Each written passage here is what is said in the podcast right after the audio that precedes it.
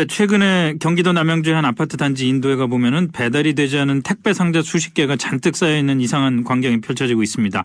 아, 내막은 이렇습니다. 아파트 주민들이 단지 안으로 택배 차량 출입을 금지하는 조치를 내리니까 집집마다 택배를 따로따로 배달하기 어려워진 기사들이 상자를 단지 인도 안에다가 쌓아놓게 된 겁니다. 주민들은 왜 택배 차량을 막아선 건지 우선 해당 아파트 단지 입주민 한 분 연결해서 말씀을 들어보겠습니다. 요청에 따라서 익명으로 연결합니다. 안녕하십니까? 네, 안녕하세요. 예, 그 아파트 단지 안에 택배 차량 진입을 막았다. 일단 너무 불편하지 않으십니까? 그러면은? 저도 사실 이게 이렇게 크게 논란이 될 거라고는 생각을 못 했는데 네. 서로 각자의 입장이 있는 것 같아서 사실 좀 되게 안타깝습니다. 네. 불편하는 건 뭐 당연한 뿐더러요. 네. 뭐 뉴스나 언론에서 많은 어떤 댓글들을 보면서 입주민과 택배사의 어떤 전쟁으로 번지는 것 같아서 그게 예. 아닌데 사실 진실은 좀 네. 많이 안타깝습니다. 근데 우선 그 애초에 입주할 당시에요. 단지 안에 차량이 들어오지 않는 걸로 입주민들이 계약을 했다. 이런 홍보가 있었다. 이렇게 얘기를 들었는데 맞습니까? 네, 맞습니다. 그 아파트 건설 홍보 리플렛에도 네. 지상으로 차가 다니는 도로를 만들지 않았다고 홍보를 했고요. 근데 얘기를 들어보니까 택배 차량이 처음에는 들어왔었는데 그럼에도 불구하고 차량 출입을 막게 된 계기가 있었다면서요. 입주가 완료된 시점에서 이제 입주민들이 좀 단지 내에 안전하게 도보로 이동하거나 아이들을 놀게 하고 싶은데 네. 어, 본의 아니게 이제 택배차들로 인한 좀 불편을 끼치다 보니 어, 왜 리플렛에는 지상에 차 없다고 했는데 차가 있느냐라는 어떤 요구들이 관리사무소에 전달이 된 것 같고요. 예. 이제 그런 와중에 이제 관리사무소에 일부 공문이 조금 문제가 되었던 것 같아요. 네. 근데 그 택배 차량이 지상으로 다니다가 교통사고가 난 적이 있습니까? 단지 안에서? 어. 추진을 하다가 어린 아이가 부딪힌. 걸로 알고 있는데 뭐 예. 크게 다친 건 아니지만 큰 사고가 날 뻔했다고 그 가슴이. 철렁했겠네요. 부모님 입장에서는. 예. 안내문에 보니까 어, 네. 우리 아파트 최고의 품격과 가치를 위해서 이거를 통제를 한다. 네. 이 문구도 조금 조금 의아하다는 생각이 들고요. 네, 저도 사실 그 문구를 보고 되게 좀, 아, 좀 심하다는 느낌을 받았는데, 네. 다산이라는 동네가 사실 남양주에 있고, 뭐 다들 알다시피 그렇게 크게 뭐 강남처럼 비싼 아파트가 아니기 때문에 그런 네. 어떠한 좀 갑질 이런 거로도 좀 이게 이해가 안 되는 부분이거든요. 그렇게 생각하시는 분도 아마 없을 텐데, 아마 관리소장님께서 조금, 어, 문구에 신중하지 못했던 것 같다는 느낌이 좀 들고요. 입주민들은 네. 사실 뭐 같이 상생하길 원하고 안전하길 원하는 방법으로 택배사와 원만히 협의 중에 있다고 저희는 들었습니다. 네. 근데 그 와중에 갑자기 좀 사건이 터져서 좀 예, 보기 안 좋게 된 것 같아요. 뭐 지하 주차장으로 택배차가 들어오면 되지 않냐 그랬는데 보니까 택배차가 층고가 높다 보니까 지하 주차장으로 못 들어간다. 그랬더니 차량을 개조해서 들어와라 이렇게까지 관리사무소 측에서 얘기를 했던 모양인데 그 1인 사업하는 택배 기사분들이 수백만 원씩 들여서 차량 개조한다는 건 쉽지가 않을 것 같거든요. 네, 맞습니다. 이런 부분에 대한 그 주민들끼리 어떤 의견 교환 같은 건 좀 있으셨나요? 어, 택배사 입장에서 뭐 개인 사업자니 당연히 개조 비용에 대한 부담이 있을 거고 네. 사실 처음부터 지하 주차장을 좀 깊게 파서 이런 문제가 안 생기면 더 좋았을 것 같긴 합니다만 네. 뭐 이제 와서 뭐 그럴 수는 없다고 판단하니 뭐 다양한 방법들이 논의되고 있더라고요. 실버 택배를 이용한다던가 뭐 무인 음. 택배함을 증가하는 방법을 쓴다던가 아니면 아주 저속으로 뭐 다니게 하는 룰을 만든다던가 네. 여러 가지 룰이 나오고 있는데 아파트 입주민과 뭐 기업 간에 서로 상생하는 방법을 찾는 게 제일 좋을 것 같은데 어쨌든 간에 어, 가장 중요한 건 입주민들의 안전이 우선시 되는 방법으로 그렇겠죠.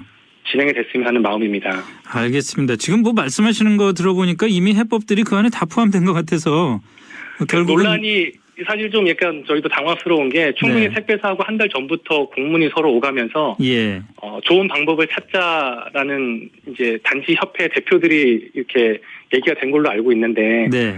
뭐 갑자기 뜬금없이 각종 인터넷 커뮤니티에 이제 막 글들과 캡처된 것들이 예. 오가면서 본의 아니게 조금 논란이 된 것 같은데 사실 뭐 이 방송을 청취하고 계시는 많은 분들께서 뭐 다산 이렇게 잘난 동네냐 뭐 입주민들 값이 너무한 거 아니냐 하시겠지만 저도 제가 똑같은 서민들이고요.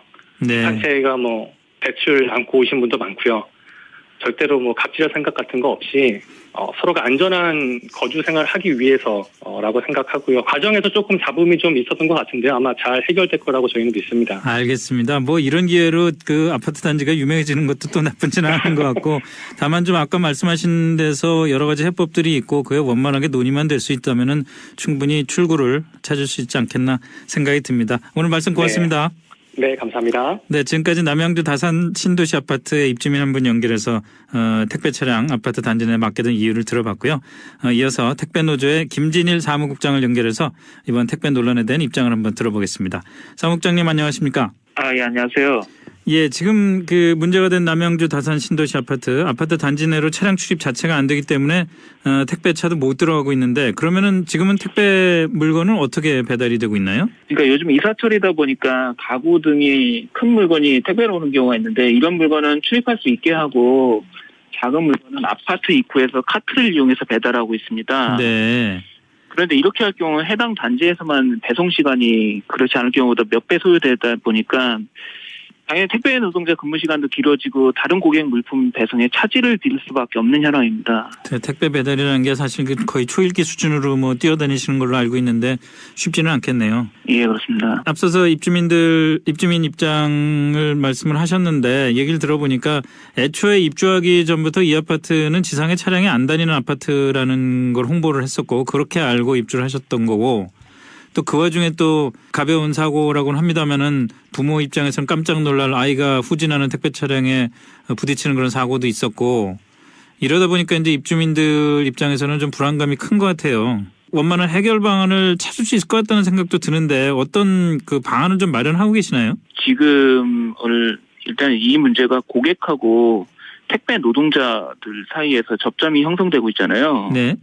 전체 택배 시스템 속에서 개선해야 될 문제이기 때문에 저희가 1차적으로 요구하는 것은 이 문제에 대해서 택배 회사랑 그리고 어, 택배 주무부서인 주무부처인 국토부에서 책임 있게 좀 문제 해결에 나서야 된다는 것이 저희들의 1차적인 요구입니다. 그 1차적인 요구에서 그 택배 시스템 자체 개선이라는 건 어떤 걸 말씀하시는 건가요? 예를 들어서 국토부가 할 수 있는 것들이 공용주택 편의시설 기준을 마련한다든지 어, 지금 문제가 되는 게 이제 지하 주차장의 높이잖아요. 네.